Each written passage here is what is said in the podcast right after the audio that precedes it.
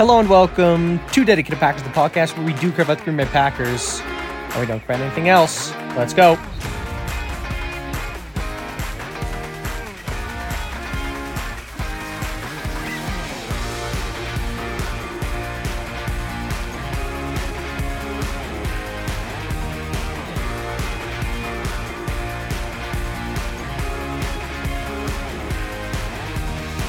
All right, hello and welcome back to Dedicated Packers. It is Sunday, December 24th, and today your Green Bay Packers took down the Carolina Panthers 20, nope, not 20, 33 to 30.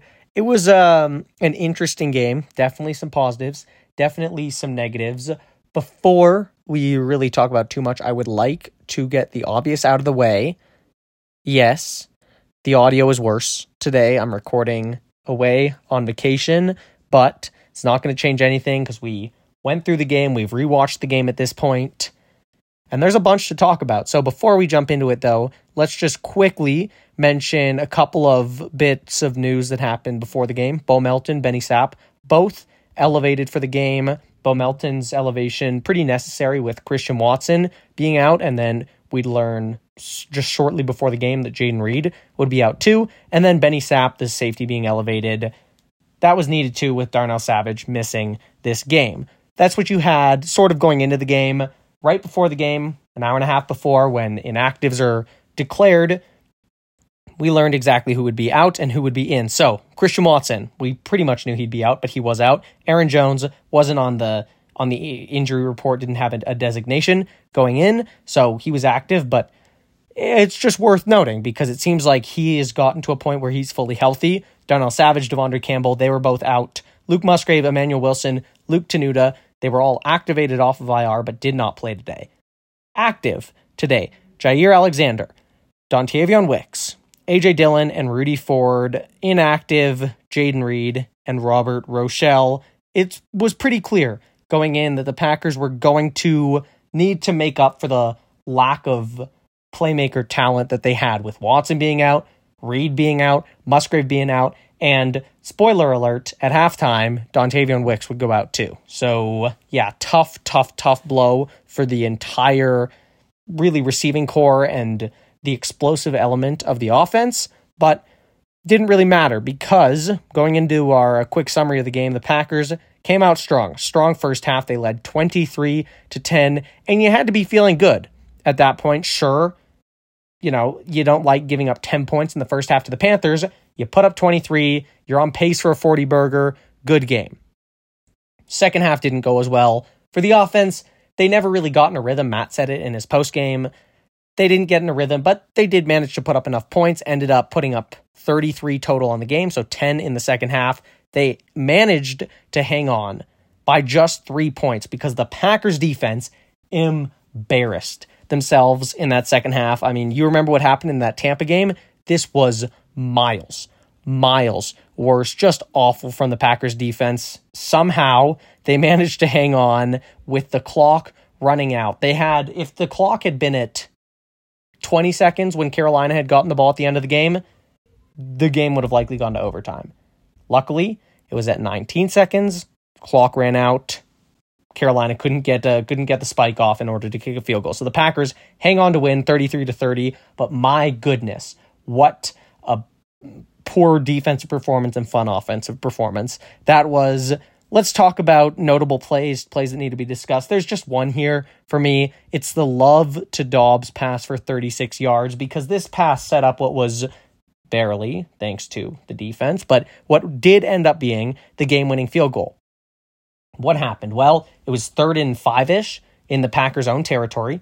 Around around two two minutes left, three minutes left, and D- Love drops back, throws a deep ball, rainbow to Doubs. Doubs goes up, sort of pulls the ball away, but as he goes to tuck it, and he manages to secure the catch, hits the ground, it looks all good.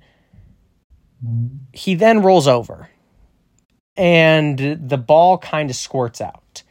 And what's interesting is in my mind, if if I could write the catch rule right now just from scratch, that would be a catch because he was down with possession of the ball. He slid out of bounds with possession of the ball and then he rolled over, the ball came out. So in my mind, it should be a catch. According to the letter of the law, I don't think it's a catch because he has the ball, he's down with the ball, he slides out of bounds with the ball, but he doesn't what's called controlling the ball through the ground.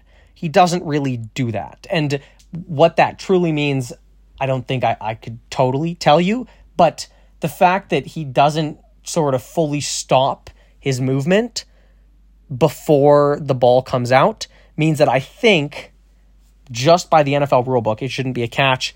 Luckily, the officials went with their own definition. Call was ruled complete on the field. It stood. So Packers get a 36 yard play there, couple more or one more first down, kick a field goal, end up winning the football game. But yeah, that was a massive play. It was close. It was definitely close. I mean, I'm not going to complain about the call, but I, I do think they probably got it wrong. With notable plays out of the way, let's talk about some notable players. And spoiler alert, notable players are going to be of the offensive kind because the offense actually played well today. First notable player, Bo Melton. Dude came out, balled out, and everyone was going into this game talking about it's going to be the Dontayvion Wicks show. It's going to be the Malik Heath game. Yeah, Wicks had a touchdown at the end of the half. Malik Heath had what? Two catches, but my God, Bo Melton with a freaking day. Four catches on four targets in the first half, 44 yards, had some really nice conversions, had a nice run on an end around. I think was a fun game from Bo. He showed some really nice promise. And I think what Bo Melton showed you is that he's better than Samori Toure at this point he should be Green Bay's wide receiver six. I think he he will be going forward. I think the Packers have clearly leaned towards giving him more opportunities than they have Samori Toure as of late, and I think that's the smart decision because I do think Bo Melton is the better player. I think he showed that today. He's a real speedster, but he didn't even use too much of that speed today. It was just all around solid play from him today. I was really, really, really impressed. Nice, nice day from Bo Melton. Great showing for him. My second notable player, Aaron Jones. What a freaking day from Aaron Jones. He had over 100 yards on the ground, and that is the first time this season that a Packers skill player has had over 100 yards either rushing or receiving. No Green Bay receiver, that means tight end, running back, wide receiver, or running back, has had 100 yards either rushing or receiving. Aaron Jones did it today. And I think it's it says how impactful Aaron Jones was. When you look at the fact that Green Bay didn't have Watson, they didn't have Reed, they didn't have Wicks, they didn't have well, they didn't have Wicks for half. They didn't have Musgrave. And every single drive Green Bay went 3 and out, eh, or at least it felt like it. Aaron Jones didn't get the ball. When Aaron Jones did get the ball, they were moving the ball, they were scoring points. Jones looked awesome today. He looked so awesome today. He was cutting back. He was running, running really, really hard. He's so much fun to watch. I think, sure, maybe he doesn't have that breakaway speed that you get from a literal Olympic level sprinter or something close to it in De'Von Achane, but man, Aaron Jones, he's still that dude. He is still that freaking dude. An awesome, awesome game from Aaron Jones just it was fun to see Matt give him the football and Aaron Jones pay it off. And shout out to the offensive line, blocked well too. My third player to watch, Jordan Love. And a lot of people aren't talking about Jordan Love. There are not a lot of people that are out there trumpeting this is what a game from Jordan Love because you know for the first couple drives he he did rely on on the ground game. Stats don't look overwhelming though they look good. But man, he looked like a stud today.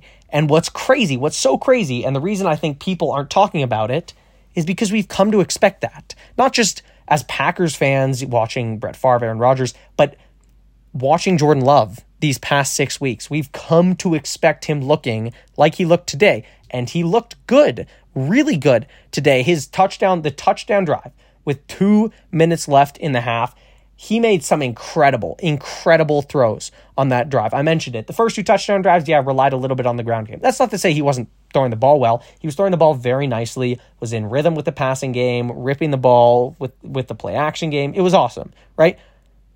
But on that third touchdown drive, right before the half, he came out and he made some top tier throws. There was a third down conversion where he had to roll to his right, fading away, throws a sidearm strike to, you know who it is, Bo Melton for a first down. Next third down, legitimate, like two plays later, another third down. This time, Love rolls to his right and finds Dontayvion Wicks in the middle of the end zone for a touchdown. They connect for six. Two incredible rollout throws to his right. What a job from Jordan Love. I mean, yeah, he had a miss here or there, but it kind of wouldn't be a Jordan Love game if he didn't have one, right? Generally, he looked really awesome. The Packers, like, think about this the Packers took away his first, his, well, three of his top four weapons in Watson, Reed, and Musgrave. Then at halftime, they said, okay, now we're taking away Wicks. They did give him a run game, yeah, but they took away those four guys, and Jordan said, all right, let's go put up some points. And Love did it. Yeah, he's the guy. He's the guy. Matt mentioned in his post game that the QB sneak they ran on the second drive to score their second touchdown of the game. Love audibled to it. He saw the look. He audibled to the QB sneak touchdown. What a freaking game! What a game from Jordan Love. And I think I'll end with this when talking about Jordan. Justis Mosqueda tweeted this out. Quarterbacks in NFL history with 28 plus touchdown passes, 12 or fewer interceptions, and an average yards per attempt of 6.92 plus over their first 16 career starts. The quarterbacks are Patrick Mahomes, Dan Marino, Justin Herbert, Nick Foles, which is it's crazy Nick Foles is on that list, and then Chad Pennington, who obviously had the had the brutal shoulder injury. Those are in Mahomes, Marino, and Herbert, three phenomenal quarterbacks. Nick Foles, we can wipe him away from that great quarterbacks list. And then Chad Pennington, who I think most people would agree could have gone on to have an awesome career. And now Jordan Love. Jordan Love is that, I don't know, sixth quarterback to have 28 plus touchdown passes, 12 or fewer interceptions, and an average yards per attempt of 6.92 plus over their first 16 career starts. What a game. What a game from Jordan Love. I, again, I keep saying what a game, and it's like, yeah, it wasn't the Chiefs game, right? He didn't play that phenomenally, but he had another really good day where he looked like the guy, and we we're just expecting it. And that's that's exactly the world I want to live in injury standpoint, before we jump into my offensive and defensive notes, we do have to run through the injuries. Dontayvion Wicks, chest injury, was questionable to return at halftime, eventually ruled out. It's just another brutal injury to a decimated Packers receiving corps. I mentioned it. Three of the Packers' top four wide receivers, Watson, Reed, and Wicks, all are injured right now.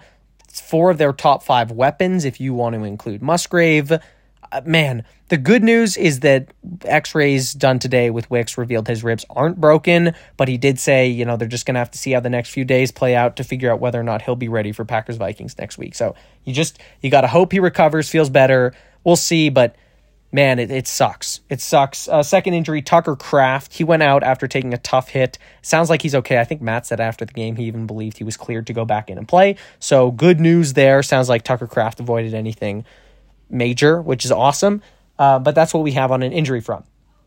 With that out of the way, let's move into my offensive and defensive notes. Beginning, of course, with the offensive notes. And my first offensive note is that they did enough in the fourth quarter. Now, there was some bad play calling in the fourth quarter. There was some bad execution. We'll talk about that first, and then we'll talk about what they did well in the fourth quarter. So, from a bad standpoint, Packers offense to start the fourth quarter they scored a touchdown on legitimately the first play of the fourth quarter. It was third and goal. They had, you know, a whatever, three minute drive that took up the third quarter.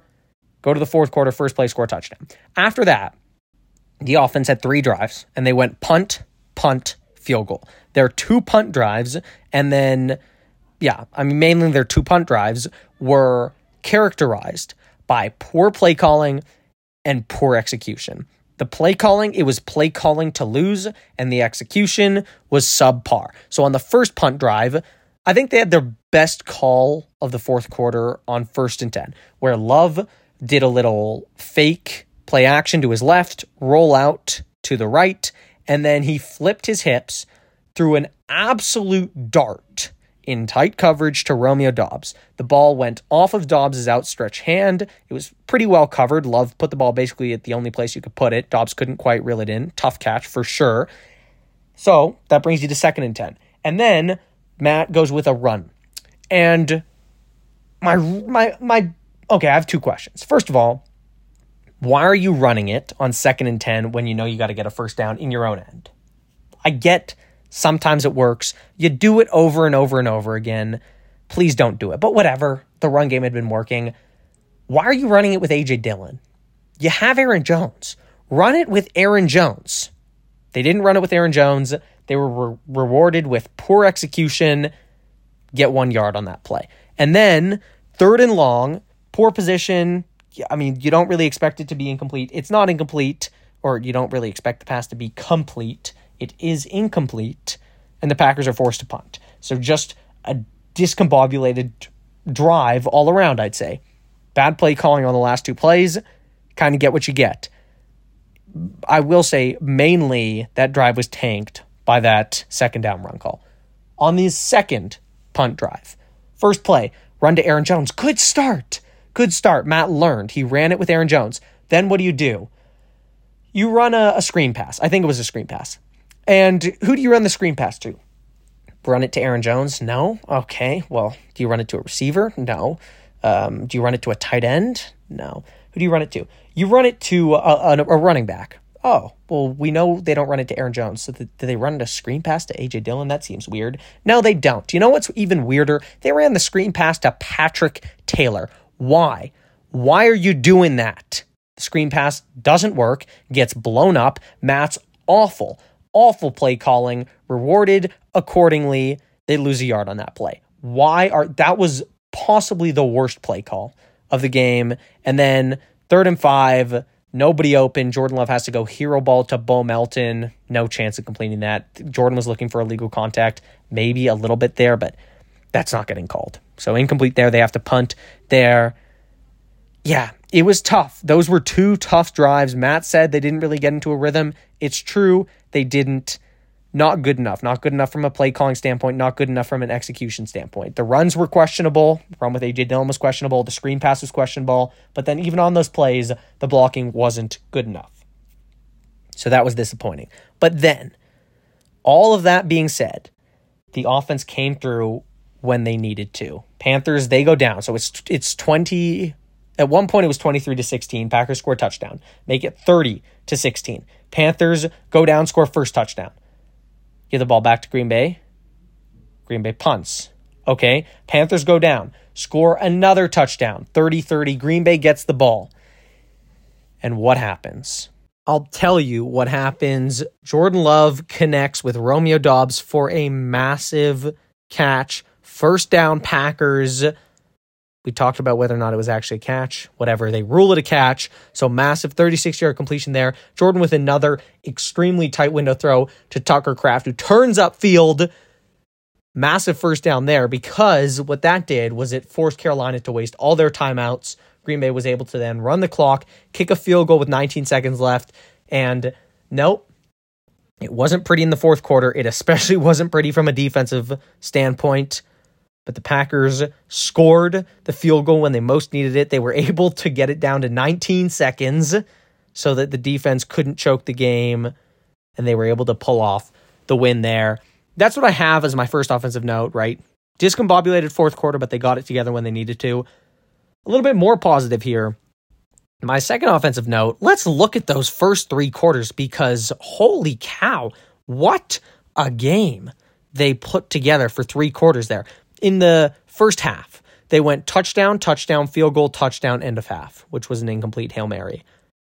Coming out of half, yes, they punted first, but then they put up a touchdown. And if you exclude the end of the half Hail Mary, that means they went five for six in scoring and scored touchdowns on four of six drives. That's pretty freaking phenomenal. And you want to look at the most impressive part? They did it without Christian Watson. They did it without Jayden Reed. They did it without Dontayvion Wicks for a half, and they did it without Luke Musgrave. I mean, what? What? Matt, he was asked after the game, was this kind of what you envisioned the offense like going into the year? And Matt was like, yeah, it was. Why? Well, today he was able to get the run game going, and the first two drives fed off of the run game and play action, and it worked beautifully. They were in sync, under center, hard under center, under center, under center, under center. Oh, Jordan drop back play action, 15 yard gain. It was beautiful. Again, first two drives, beautiful. Run the ball, play action off of it. The third touchdown drive, this was kind of what we saw with Aaron Rodgers. It didn't always have to be run the ball, play action. Maybe you need your top tier quarterback to make a play. Jordan went in there, made a couple awesome plays, another touchdown drive. This is how Matt LaFleur's offense was meant to be set up. And we saw it today. It was an awesome three quarters all around. They were in control. I think it's really tough to say too many good things when you put up 33 points. Most points the offense has put up all season. And the Panthers defense, I know it's not awesome, but it's not this awful defense. It was an it was a near vintage Matt LaFleur game.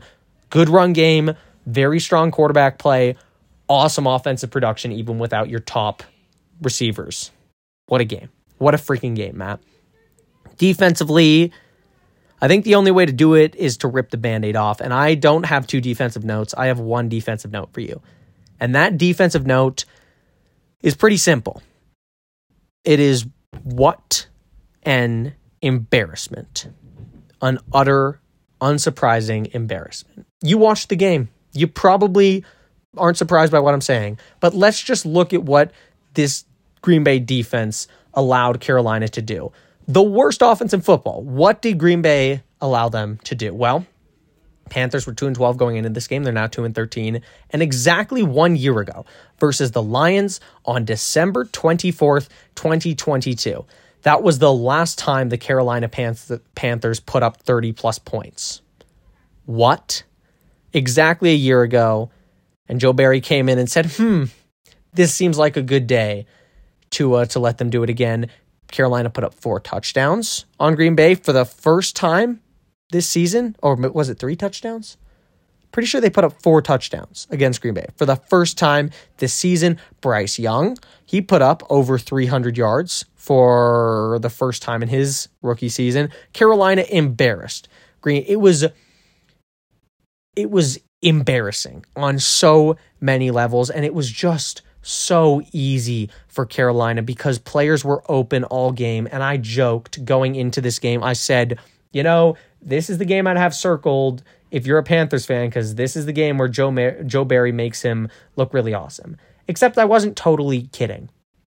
There was certainly some truth. I definitely felt some truth in in that statement. I definitely felt like it was a good possibility that Joe Barry came out and made and would make Bryce Young look competent. But Joe Barry did so much more than that. He didn't turn this player in Bryce Young, who hasn't looked good for all of his rookie season, into a player that looks decent. He turned him into a guy that looks like he should be in the running for all pro with the stats he was putting up with the the ease with which he was completing passers passes i mean bryce young didn't struggle at all. And after two three and outs, thanks to a, a, roughing the punter penalty on the first drive for the defense, they just gave up big play after big play after big play on every following Carolina drive. Tommy Tremble, Adam Thielen, DJ Chark, it didn't matter who was getting the ball.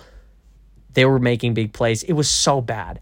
It is so awful to watch this defense. And the worst thing, the worst thing I've seen from Joe Barry's defense all season came in this game and it was the final drive where the Packers kicked the field goal to go up 33 to 30 with 19 seconds left on the clock and Carolina gets the ball at their own 25 with 19 seconds left. So Carolina has to go I don't know, what do you want to say field goal range is? Should we say it's the it's the 40 where you can kick a field goal? That's still a 57-yard field goal, but let's just say Carolina's trying to get to the 40. So, that means they have to get 35 yards. 35 yards in 19 seconds what would you do? You're a baby. You're a seven year old. What do you do? Well, you probably don't let them get to the sideline because if they get out of the bound, because if they get out of bounds, they can stop the clock. You get more plays in there. If you force them in the middle of the field, they probably have two plays, right? First play. Again, this is easy, basic beginner stuff. First play, 25 yard completion on the sideline, out of bounds. I are you kidding me? The first play, Joe Barry leaves a massive chunk on the sideline for a first down. Second play, Joe Barry leaves the middle of the field wide ass open for the easiest completion you've ever seen to Adam Thielen at the 30 yard line. Carolina got 45 yards in two plays. Luckily, thank God Almighty above, 19 seconds left on the clock wasn't quite enough for Carolina to be able to get two plays and spike the ball. They couldn't quite get the spike off, but I I, I mean, my goodness, it was it was so unbelievably bad. So bad. And to, to think that if Green Bay's offense had left 20 seconds left on the clock, if Matt LaFleur had wanted to play it a little bit safe, and instead of calling the timeout before he kicked the field goal, you know, uh, like one second before the play clock expli- expired, if he'd if he'd called the timeout two seconds before, Carolina actually would have tied that football game up. I mean, it's just it's impossible for me to add any sort of analysis here because anything I say is just blatantly obvious. You watch the game. Guys are running wide ass open every play. And it doesn't matter if the front four does anything. Even with Preston Smith and Rashan Gary getting pressure seemingly every other play, it doesn't matter because people are wide open. And it's not like we can say anything else awful about this defense. It's not like the run defense is also looking like the worst thing in the world. It looked fine, right? It looked fine. It's not like they're getting gashed on the ground. So Joe Barry has the excuse of saying, "Well, how's our secondary supposed to to you know recover when they have to play up every play and in worrying about the run?" That's not a threat. Like the run defense was fine today. The front four was pretty good getting pressure. They weren't excellent, but they were pretty good. But the game plan, the execution in the secondary, the play calling, the coverage, everything is atrocious. And the fact that Matt LaFleur would even consider keeping Joe Barry. I don't know if he is. I would hope he's not. But if he is, my God, I mean, I need to have a word with you, Matt, because it is it is so awful. It is awful to anyone that watches the game. It is awful to anyone that covers football. I mean, every single third and long, it felt like Carolina would convert. And you get the jokes on Twitter of, oh, third and long, cue up the first down. But the worst part is it's not even a joke because it happens every single time. I mean, Joe Barry needs to be gone yesterday. Uh, and to be clear, I don't expect him to be gone until the end of the year, but he needs to be gone. Miscommunication, misalignment, not getting the call in, players playing poorly, the schematic and entire approach sucking. Uh, we're going to have such an offseason episode to dive into all of it. But oh my God, it is so bad and so mind numbingly painful to watch. That's really all I can say. That's my one defensive note. Just time to rant because that's that's how I feel about this defense. With that being said, let's go then into my final segment, my players to watch segment. So, First player to watch, Tucker Kraft. This one was a tough call for me. He had four receptions for 60 yards, but they were a very valuable 60 yards. He had a, a massive catch. That catch was what uh, forced the Panthers to use their timeouts and pretty much iced the game there. He had another big catch early on in the game where he hurdled or attempted to hurdle a guy, um, almost got hit in the nuts again. It's tough it's it's a tough call because he didn't have this you know massive incredible game where it makes it obvious. But I will say what Tucker Kraft brings every single week that big South Dakota kid energy, the I'm doing this for my team. I'm going to go out there and I'm going to fight tooth and nail every single week because I love football and I love the Green Bay Packers. He brings that. I love it and I'm going to give myself the W here because of that. So that'll move me to 9 and 20 on the year and players to watch. My second player to watch, Lucas Van Ness, will bring me back down to 9 and 21 because he didn't do so much. He, he had a penalty early on on special teams, didn't really have a splash play anywhere. This was always a reach, right? Picking Lucas Van Ness as a player to watch. It played out as such. I don't think he had this incredible game. Don't really think he, he did too much notably.